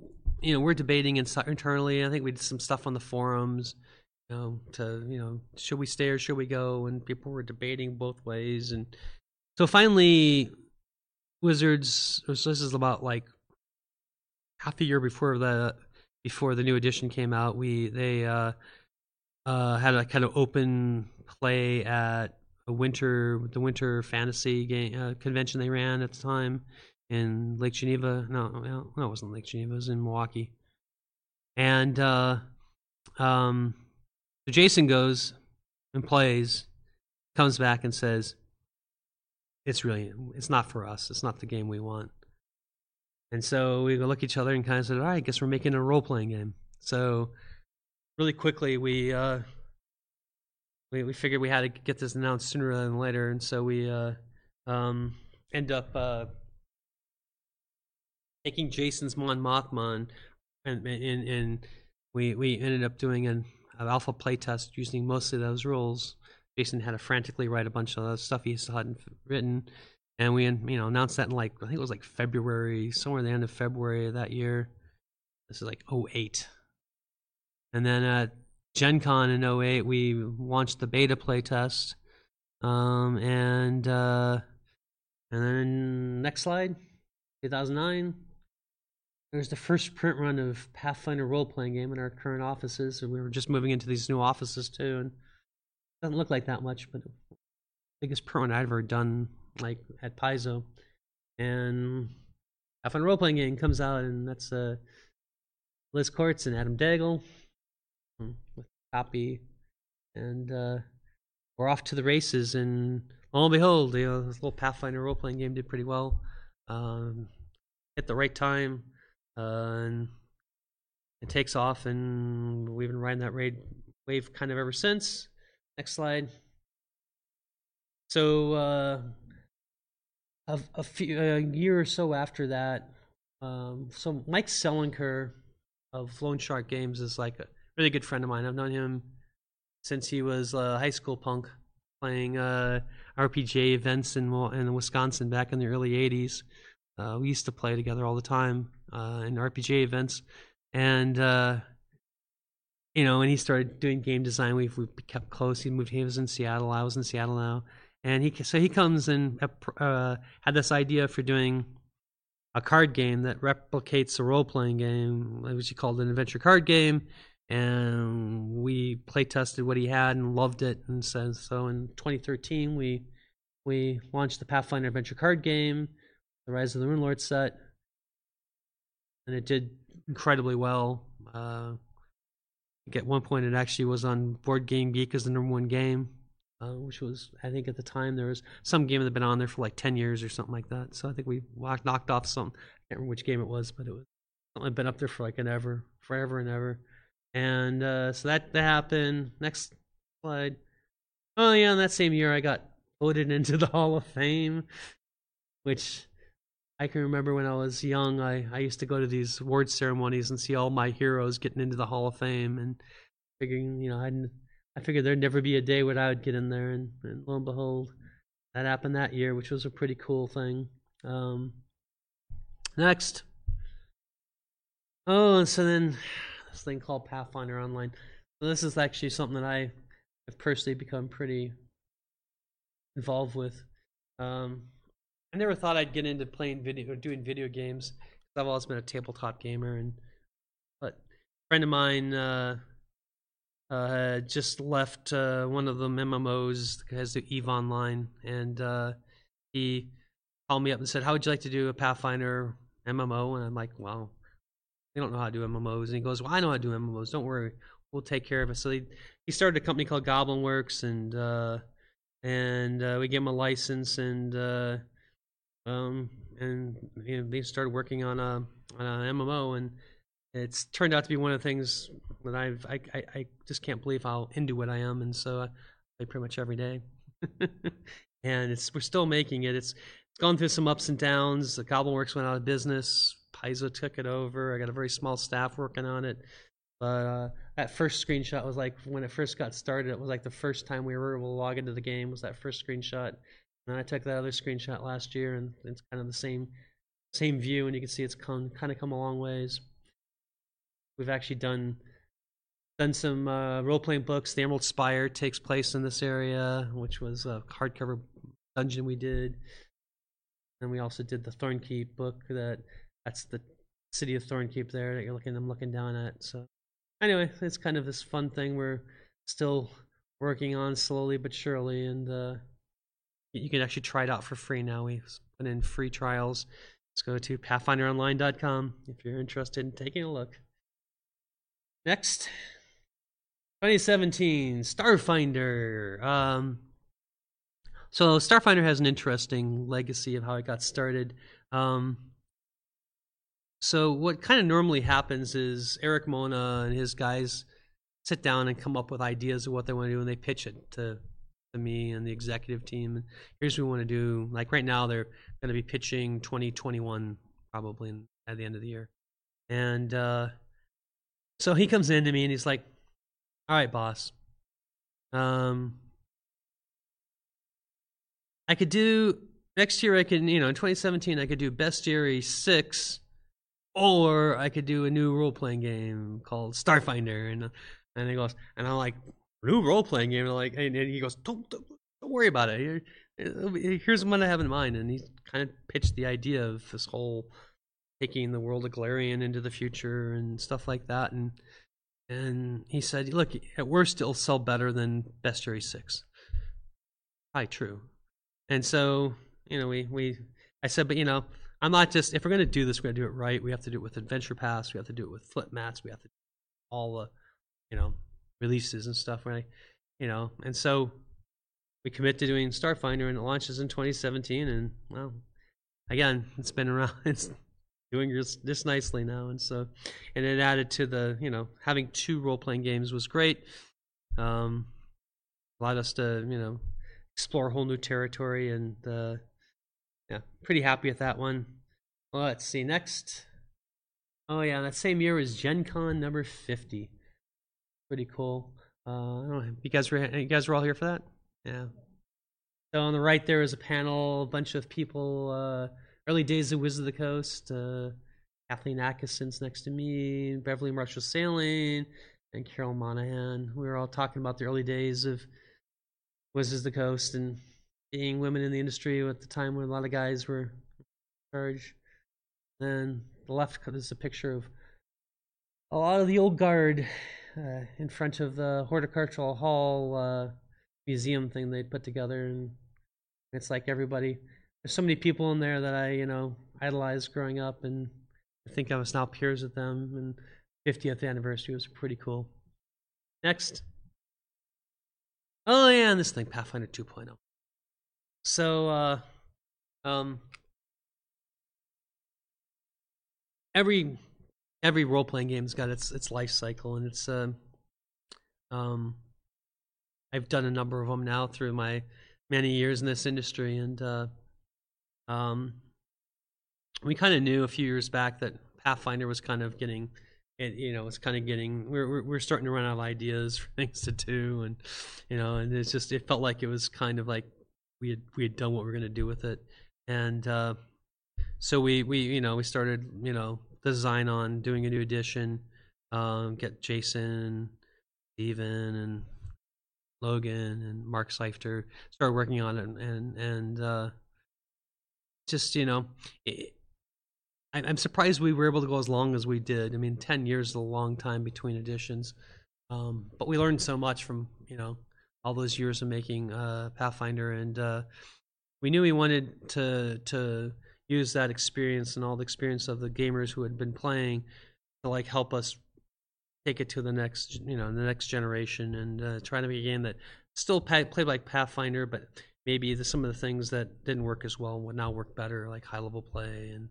stuff like that. So we've been working on our butts off on this thing for a long time, and announced it last year at a huge play test, and lots of amazing feedback, and I think the guys did a great job of really integrating the feedback from all the players, and you know, come out with a game that I'm really excited and proud of. You know, it's not my first.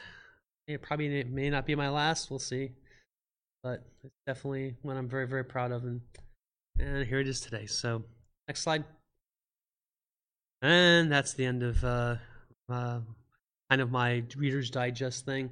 That's me getting interviewed at a... I'm a big fan of the women's basketball, and Seattle Storm is our team in Seattle. And in 2004, I ended up, they randomly gave a championship ring to one of the fans for as being a member of the team, and I won it. So I had that whole game that they gave the rings out. I got followed around by a camera crew.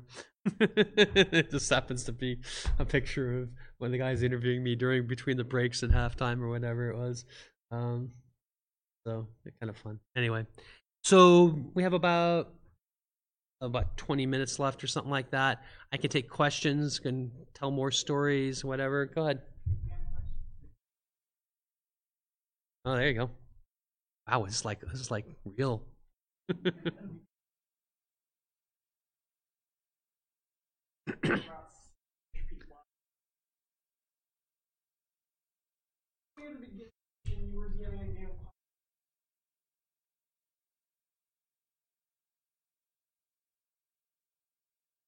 So it was first edition, and you know, if you know first edition, not a lot of rules, and so it was a lot of, you know, DM fiat and stuff like that. So you can kind of move things along pretty quickly, because basically you got to do one thing and everyone did the next thing, right?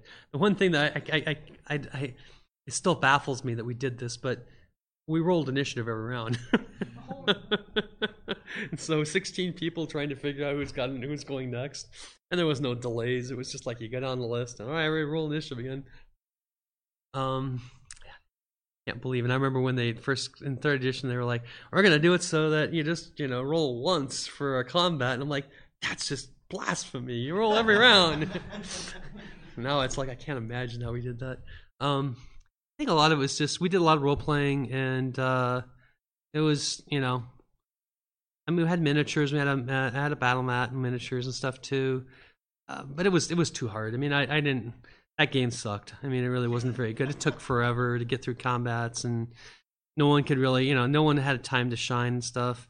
I mean, I regularly had maybe 8, 9, even, you know, and I think the reason it worked is because the players were really good at role playing with each other. Like if I was working with somebody else, they'd be role playing with each other. I mean, there was a number of nights where they took over the game and just role played, and I didn't have to do anything except sit back and just smile and take notes. I mean, I'll tell you a funny story about this. Is one of my great stories of being a GM and having a great game group. One of the players, we were doing Bone Hill, I think it was, and he had a mage, and one night he went invisible and he snuck over to this other player who had another wizard, and he during the wizard was sleeping, he snuck out his scroll tube, but he knew he'd got a scroll tube that day, and he basically stole the scroll tube, and then when they were back in town, he inscribed one of the spells in the scroll that he knew the guy had into his spell book, and then put the scroll back and put it back in the guy's backpack. And I made a note of it, you know, and like, good jam. And like 2 years later, we're in like Vault of the Drow, and there was some really tense moment where they were fighting a bunch of the Drow. And the guy goes, "Holy shit! I got Kona Cold. Hang on, I got that on a scroll. I know I have it. It's right here on my sheet." So he goes, I pull up the scroll and I read Kona Cold, and I say, "You pull up the scroll, and there, where Kona Cold is an empty spot."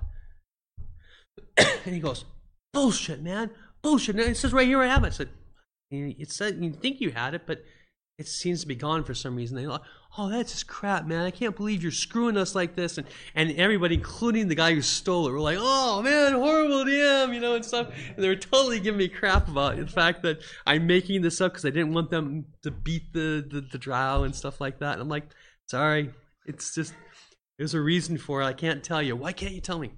Can't tell you. It's just gone, you know." And so it's just like, oh, I love that one because it's just like, it's like that kind of thing. I mean, that's kind of game we had. It's just like there was this wonderful richness to it, and so I think that allowed the game to be played because not everybody was dependent on me. They were doing stuff with themselves too, with other players and stuff. Anybody else? Come on, go for it. Still, do you still DM? At all? I do. Though I haven't. I'm. So we took a break. I was jamming. Well, he's a trademark. I was jamming Starfinder. We had a blast at that too, and we're doing the first adventure path from Starfinder, and actually it was really kind of fun. I decided that the local Absalom station TV network they made it into like a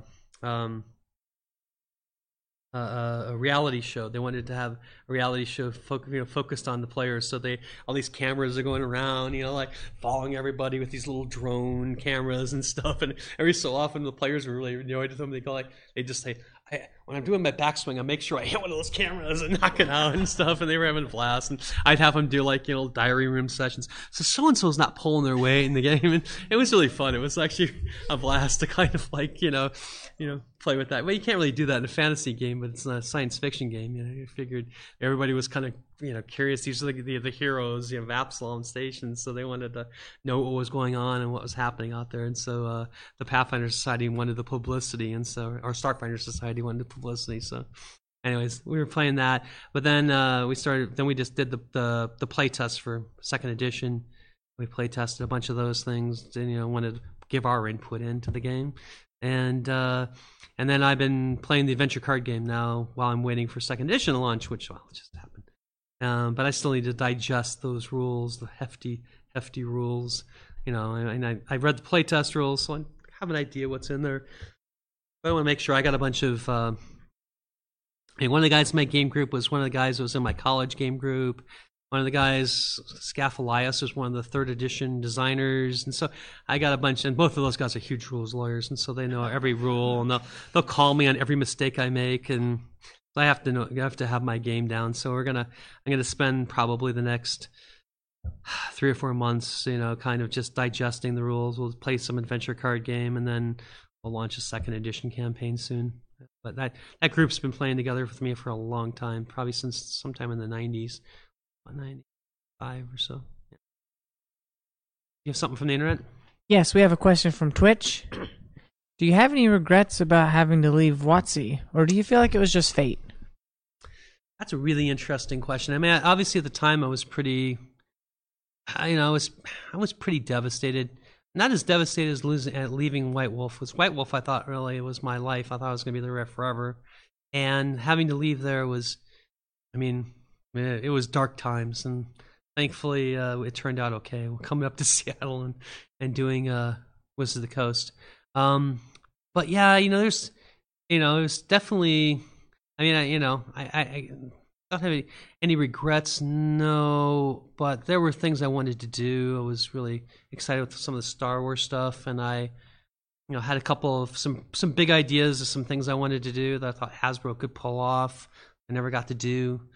Maybe someday Paizo can pull them off. We'll see. We're not quite there where I need them to be. We're not quite that size yet, but you know, it is interesting how every time fate has kind of thrown something in my face, we persevered and overcame and went on to bigger and better things. And I think that's kind of a life lesson that I've taken away from my career, is that I think a lot of people give up in the face of adversity, and when the going gets tough, they give up. And you know, I'm not a quitter. I'm probably one of the more stubborn people you ever meet, and you know, and I think those tough times just make you stronger, and I think it makes stronger companies, stronger products, ideas, whatever. Innovation comes out of hard times, a lot of times, and you know, I think you know, if I was to, you know, one piece of advice to people, it's like, don't give up in your dreams, even if they get hard. You know, something that can really carry you forward. So, yeah. Anything else? Bueller? Another thing from Twitch? We'll give you another Twitch question. All right. Do you have any future plans for expanding licensing of Pathfinder PC games being developed? Well, yes, we do. Pathfinder PC games. I mean, so we had our first Pathfinder PC game come out last year with Kingmaker from Owlcat Games. It's done really phenomenally well. They're working on a sequel. Can't tell you what it is. I'd have to get shot. But it's going to be pretty cool. And we're always, you know, in the process. I mean, we're always interested in talking to other people about doing other games. And we get approached rather regularly. And we, you know, try to find companies that we think will do a good job and have and make games that we'll be proud of. And that's harder than it sounds, you know. Yeah, it's definitely you know, there's a lot of people that want to do games and stuff. There are some pretty cool things that will be coming out. I can't talk about, unfortunately, but just keep your eyes peeled on Paizo.com and our Facebook and Twitch channel and things like that. I'm sure I'll have more things to say in the future. All right, speaking of the PC games, are there any plans on, like, say, taking Kingmaker and, like, porting it to consoles? Like, I'd love to play that on the Switch. They're on the, from my understanding, and I'll say, you know, I'm like twice removed on this information, but my understanding is that they're just going to be coming out in console. I don't know when, maybe end of the year or Christmas. I don't have an exact date, but I know that they've signed deals to do... I know. I'm pretty sure. I know they did an Xbox deal. Don't know about the other ones, but I'm sure they're going to do a bunch of them. But yes, console will be coming out sometime. All right, we have one more from Twitch. What was your favorite ad lib or improv that you've pulled off while GMing? Boy, oh boy, oh boy. A tough question. Mainly because I'm old and I forget these things, and if I have them, Let's go with what's one of them that comes to your head. I'm trying. I mean, all right. I got it. All right. So here's go back to the Temple of Elemental Evil. You know, we're running this huge epic campaign, and we're getting pretty low down in the temple, and the guy who's playing the paladin decides he wants to go with his war horse. He's got to the level we can get his paladin's horse, and you know, according to the rules, he has to go out and do this big quest and stuff like that. So, you know, he gets a vision from his god about where he's got to go, and so they all trump out of the Temple of Elemental Evil and go off on this multi-month quest to get the paladin's war horse. And I was thinking to myself, well, these guys aren't going to sit still. They're going to know that someone's been up there killing all these guys in the dungeon and stuff. And so I set and when they come back from this paladin's quest, there's like a freaking armed encampment around the place, and it actually we ended up doing the whole thing as a battle system battle where it was like with miniatures, like a miniatures war game. That's how we ended up ending Temple of Elemental Evil, and they were getting creamed in the middle of this battle, and one of the players asked their god for a miracle, a wish, and I used to say you'd have to roll double odds, you know, to get it, and they rolled double odds, and they'd been pretty pious for their god, and so you know, I said, well, what do you wish? You know, God paused the battle, and they had this little conversation, and then the guy says, I want you to get us out of here. So I had the entire army get teleported across the continent to this safe spot, and then the temple won because they were able to end it, no one either way. But it was kind of fun, and that was a good one. And oh man, what other one was fun? Oh, there was a really good one with the. So I always love to have little like drawbacks to powerful items. You know, and so I had this the same paladin later on in the campaign got this Holy Avenger sword, and this Holy Avenger sword had a very high ego. It was a speaking sword and stuff, and it actually ended up like melding with his personality, and the two personalities kind of became one. And but I decided that it had its drawback was its old owner is a Death Knight, and this Death Knight hates that he's been trying to like lose the sword into the throw it into things, the ocean, or throw it into a dungeon or something to try to get rid of it, and so he knows, this Death Knight knows the sword's now in someone else's hands, and so he would just march on his nightmare to wherever the players were. And when he first showed up, he like walked in and basically did finger of death and killed the paladin. But then the paladin, it was a long story, but the paladin had actually had an undead warhorse because it had died at one point. But then he asked for a miracle from his god, and he got it raised, but it was still undead. But it wasn't evil undead, and it was this kind of weird thing, and it could go to the ethereal plane. And so the horse actually ends up saving him, and flies off to the ethereal plane. The Death Knight could only go to the astral plane, so he couldn't do it. He got mad, but then he started coming in like, okay, fine.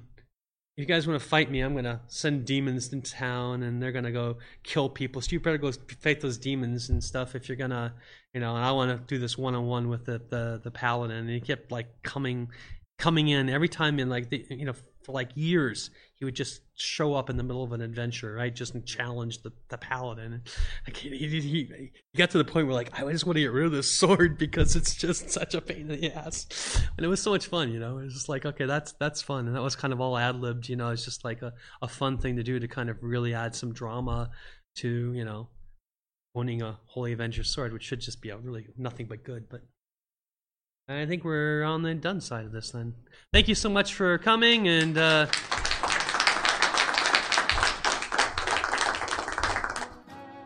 And that was part of No Direction's 2019 Gen Con seminar coverage in partnership with Paizo. If you'd like to find more great content like this, go to nodirectionpodcast.com. We'd like to thank our Patreon supporters for making content like this possible. If you would like to support the network and see that future content is created, you can do so at patreon.com/nodirection, or click on the Patreon link at nodirectionpodcast.com.